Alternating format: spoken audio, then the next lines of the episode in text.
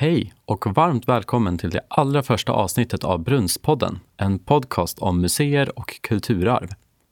Jag heter Gustav Lundin och arbetar som digital kreatör för Brunnsmuseet som producerar denna podcast. Vi spelar in den 13 december 2020 när vi är mitt uppe i en pandemi av det nya coronaviruset som ger sjukdomen covid-19. Den första vågen av coronaviruset nådde sin kulmen i april och den andra vågen väntas nå sin kulmen nu i december. Enligt de senaste uppgifterna från Sverige så har 7500 personer dött efter att ha smittats av covid-19 och 320 000 har bekräftats smittade enligt de senaste uppgifterna från Folkhälsomyndigheten. Det rapporteras om fullbelagda intensivvårdsavdelningar och en tilltagande trötthet efter många långa månader i social isolering. Personalen inom hälso och sjukvården, omsorgen och stödjande funktioner är pandemins hjältar och de gör otroliga insatser som vi alla ska vara tacksamma för. Men vi kommer inte att fördjupa oss i pandemin och alla dess konsekvenser, utan här kommer vi fokusera på en ytterst liten del av pandemin. I det här avsnittet ska vi prata om museer och corona. Vi kommer prata om museernas interna och publika arbetssätt, om ekonomi och avslutningsvis om framtiden för museerna efter pandemin. Med oss i dagens avsnitt har vi Jenny Andersson Schaffer. Jenny, skulle du vilja presentera dig själv? Ja, jag heter Jenny som sagt och jag är länsmuseichef på Västmanlands länsmuseum. Och jag började jobba där i maj 2018. Och innan dess så hade jag jobbat nästan 13 år på Mälardalens högskola och där disputerade jag 2014, mycket årtal här, inom ett område som heter innovation och design. Och eh, mitt intresse handlar ju om rum för innovation, nytänkande. Det är också mycket kopplat till utställningar som jag har jobbat med. Eh, så att jag eh, jobbade och forskade på högskolan och var chef för designavdelningen där, informationsdesignsavdelningen där. Eh, men bytte då till museivärlden 2018. Ja, just det. Intressant. Det låter som att rum för innovation och nytänkande är gott och väl användbara egenskaper i dessa dagar. Jag måste fråga, hur är det att vara länsmuseichef? Ja, det är väldigt, väldigt mångfacetterat.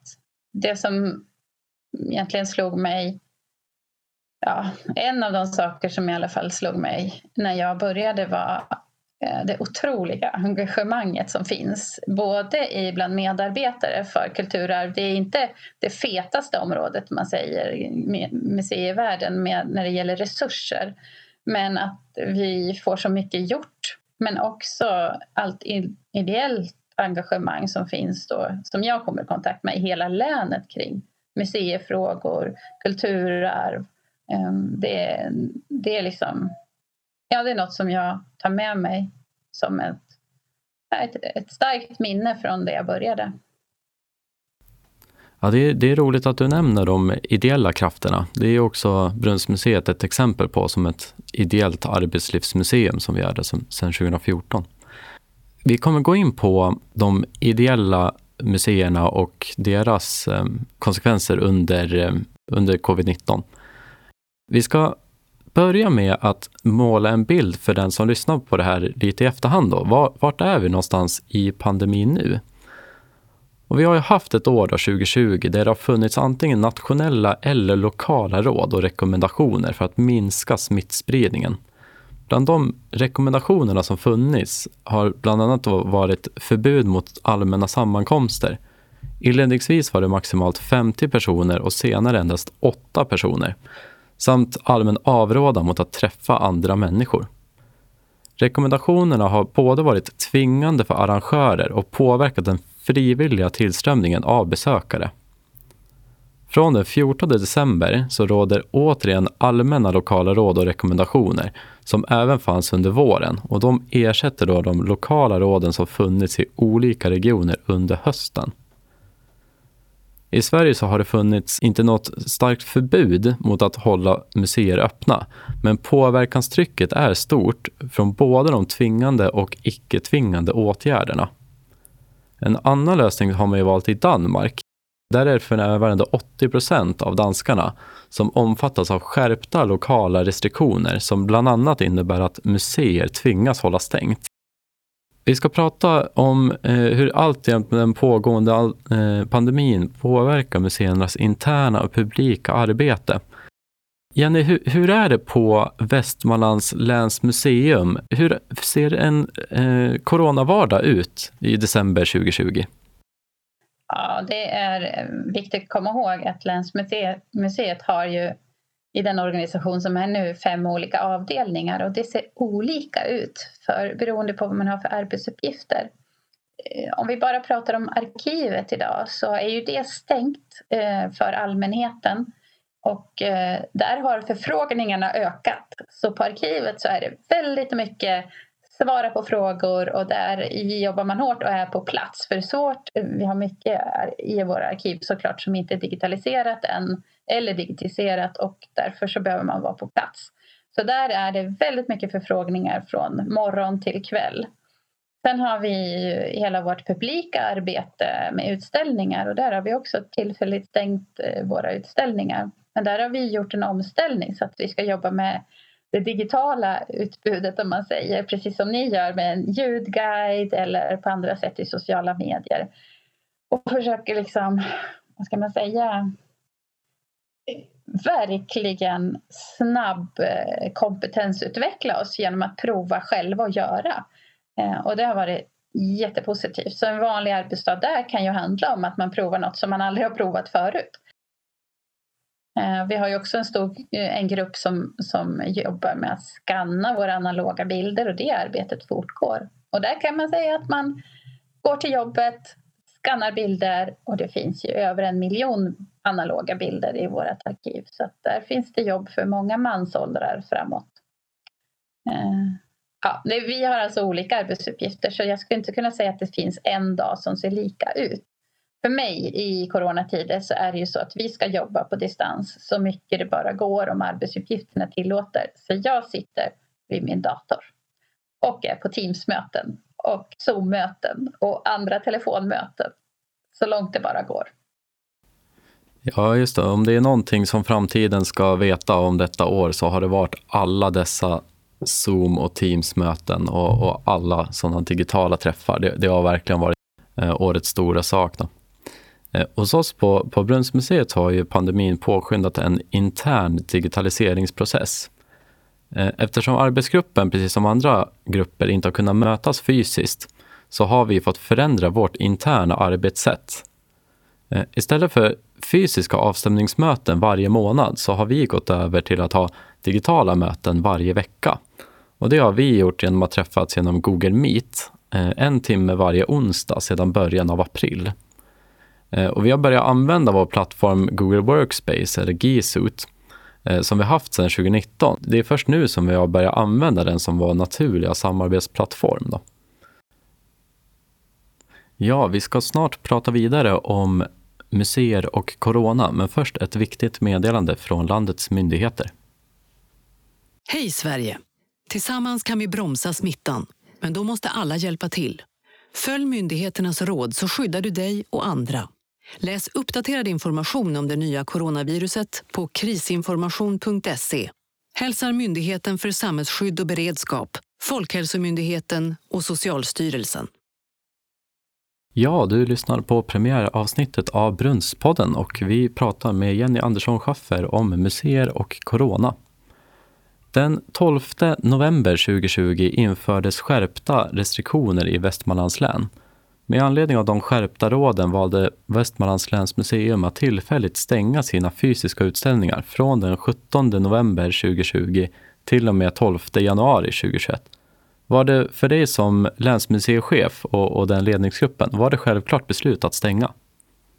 Nej, det var det inte. Verkligen inte självklart på det sättet att vi vill ju, vi vet att vi har många besökare och eh, vi är en plats som man kan ju väga det här med att minska skydds, eh, smittspridningen mot att kulturen kan vara livsviktig för en del. Att faktiskt få del av och möjlighet att gå ut, att det inte bara är förströelse utan det kan betyda så mycket mer. Eh, så det var inte ett lätt beslut. Men när de skärpte allmänna råden kom så då såg vi att vi precis hade öppnat en populär utställning som många var nyfikna på. Och eh, vi har också passager som kan bli ganska trånga så att vi såg inte att det skulle kunna gå att hålla öppet på ett sätt som gjorde att man kunde hålla avstånd just då. Att det var ett, ett stort besökstryck som vi hade svårt att reglera. Ja, för det här har ju de olika museerna valt att göra på lite olika sätt, också utifrån de olika eh, lokala restriktionerna. Ja, så har det absolut varit och det ser vi också att eh, eh en, vissa museer har beslutat att hålla sina utställningar stängda. Andra har, har beslutat att hålla dem öppna även fast råden kanske ser, lokala råden ser likartade ut. Så det har verkligen varit en avvägning där olika huvudmän har gjort olika. Det är ju inget konstigt. Alla försöker ju på bästa sätt efterfölja råden som verksamhet, tror jag. Men det är inte så solklart vad man ska och kan göra. Liksom. Ja, vi ska gå vidare i programmet och prata om museernas förändrade roll i coronatid. Och inte minst så har ju den digitala omställningsförmågan och initiativförmågan satts på prov. Omställningsförmåga är en viktig egenskap för museer och under förutsättning att omställningen sker digitalt så kan man också prata om en digital initiativförmåga. Hur ska man förstå ett begrepp som digital initiativförmåga? Ja, för mig är det någonting som beskriver en museiinstitutions förmåga att agera utifrån förändrade förutsättningar i omvärlden, exempelvis en pandemi, och snabbt omsätta museets tillgångar i användbara och tillgängliga digitala tjänster. Under våren och hösten finns otaliga exempel på museer som har ställt om till digital förmedling. På Västmanlands läns museum finns flera år tillbaka ett så kallat Digiseum som är en samling av olika digitala resurser som besökare kan ta del av på distans. Har ni på Länsmuseet gjort någon särskild insats på ert Digiseum med anledning av pandemin? Ja, det har vi definitivt gjort. Vi, vi, har ju tittat på alla programpunkter till exempel som vi har haft, alltså visningar eller föreläsningar och sett kan vi göra dem digitala på något sätt eller tillgängliga online. Och då är det inte säkert att det behöver vara samma format som det var tänkt från början, men på ett annat sätt. Eh, vi har producerat filmer, våra barnlördagar har det också kommit upp där att det finns möjlighet att ta del av instruktioner och filmer. Det blir inte samma sak, det blir någonting annat. Och sen har vi i den, liksom, vad ska jag säga, vi har gjort arbetet mer fokuserat. Att när vi har intressanta bilder som vi träffar på, till exempel Kulturarvs-IT som skannar våra analoga bilder, så försöker vi kommunicera ut det. Det här är på gång just nu, den här bilden har vi hittat och så informationen kring det. Men någonting annat som vi också har gjort nu under jul och nyårshelgen det är att vi önskar berättelser kring din coronajul. För det är ju en del av museets uppdrag att samla in Eh, och då är det de immateriella egentligen eh, spåren kring ja, men vårat liv, våran omvärld. Eh, och då har vi frågat om man vill skicka in berättelser och det är sista deadline på det 12 januari. Det finns instruktioner också eller information på vår Facebook och där kan man se hur man gör. Det är bara att mejla in till Länsmuseet. Så det är någonting som vi har gjort en insamling kring din coronajul. Och det ska bli jättespännande och det ser jag också som en, en viktig funktion att vi som museum bevarar nutiden för framtiden. Mm, just det. Här finns det en skillnad också mellan de ideella och de professionella museerna. Eh, även om många professionella museer har fått korttidspermittera personal så finns det ändå en resurs i form av en arbetskraft som har kunnat användas för att genomföra omställningen att möta besökarna digitalt. Inte minst har detta skett när museipedagoger som har haft för vana att träffa besökare istället har fått använda digitala plattformar för att nå ut på samma sätt. Då. Eh, det handlar därför om kompetens och tidsanvändning som gör att de professionella museerna som utgångspunkt har bättre förutsättningar för att ha god digital initiativförmåga. Eh, för Brunnsmuseets del så har coronapandemin inte gjort att några arbetskrafter har frigjorts. Det är fortsatt ideellt arbete. Även om vi eh, sedan tidigare finns med på många olika digitala plattformar, Instagram, Facebook, Twitter, Youtube och Pinterest, så har vi tyvärr inte haft möjlighet att växla upp vår innehållsproduktion eh, för dessa plattformar. Däremot har vi under året lanserat både första etappen av vår egen ljudguide i appen Storyspot. Eh, vi har lanserat ett nyhetsbrev som skickas ut en gång per månad samt just nu då denna podcast. Vi har även samlat dessa och tidigare projekt på en ny webbplats för kulturarvsprojekt som eh, dels finns på vår hemsida www.brunnsmuseet.se och vi länkar också till den här webbplatsen och de andra resurserna i avsnittsbeskrivningen. Du lyssnar på premiäravsnittet av Brunnspodden och vi ska gå vidare och diskutera museer och corona utifrån ekonomi. Det finns ju väldigt skilda förutsättningar och vissa museer har ju haft stora bekymmer med ekonomin. Eh, ett särskilt intressant exempel tycker jag är Vasamuseet som ju är ett statligt museum och dessutom Sveriges mest besökta. När fri entré-reformen återinfördes 2016 så undantogs Vasamuseet. Vasa fortsatte istället med entréavgifter och har haft dessa som huvudsaklig intäktskälla. Men genom pandemin har inte bara besökarantalet minskat drastiskt utan särskilt de utländska turister som normalt håller Vasamuseets ekonomi över ytan. Vasamuseets kris slår även över på de ideella arbetslivsmuseerna inom fartygsområdet. Det är nämligen så att det så kallade fartygsstödet som är en miljon kronor per år som kommer från överintäkter från Vasamuseet eh, som normalt sett går då till ideella arbetslivsmuseer inom fartygsområdet. Eh, det är nollat på grund av pandemin. Vissa museer har haft fler besökare än normalt medan andra museer, inte minst de med stort behov av egna intäkter Eh, i form av exempelvis entréavgifter, har haft det mycket svårt. Så sent som förra veckan så kom nyheten att Blekinge museum, alltså länsmuseet i Blekinge, tvingas varsla fem anställda om uppsägning, alla de receptionister. Jenny Andersson Schaffer, Västerås länsmuseum har ju fri entré, men hur påverkas er verksamhet ekonomiskt av att museet håller stängt? Ja, precis som du säger, de museer som driver en egen restaurang och har entréavgifter drabbas hårdare, för det är ju en del av eh, modellen hur man finansierar verksamheten. Vi har fri entré och det som vi har sett är att vi har en viss ökad kostnad vad det gäller den här omställningen till mer digitalt men vi har inte några varsel eller så i verksamheten alls. Men det var ju en utmanande tid och restaurangen på Karlsgatan 2 fick ju tidigt stänga eh, och den personen som då hade ansvar eh, kom ju inte tillbaka utan nu har vi startat upp med, i ny regi då. Så det fick ju påverkan på oss också. Eh, även för många ideella arbetslivsmuseer så har coronasommaren varit en utmanande tid. Har ni på Länsmuseet märkt av något extra i era kontakter med de mindre museerna i länet? Ja, alltså det som jag har sett mest av eller förstått är ju alla besöksmål inom Ekomuseum Bergslagen där Länsmuseet är ju en av stiftarna.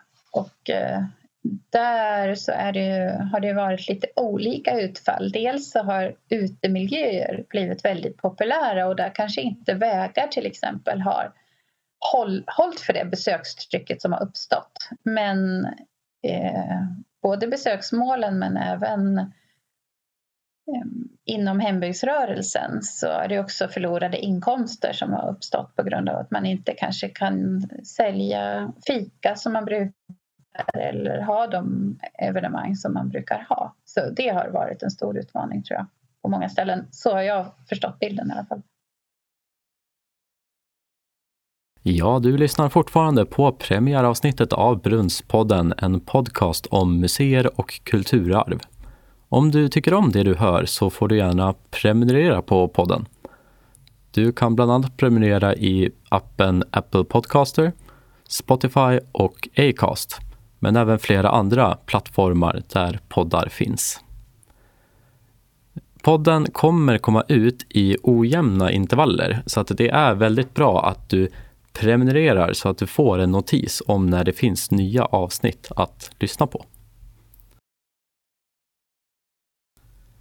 Vi ska avslutningsvis lyfta blicken och titta på framtiden för museer under 2021 och kommande år.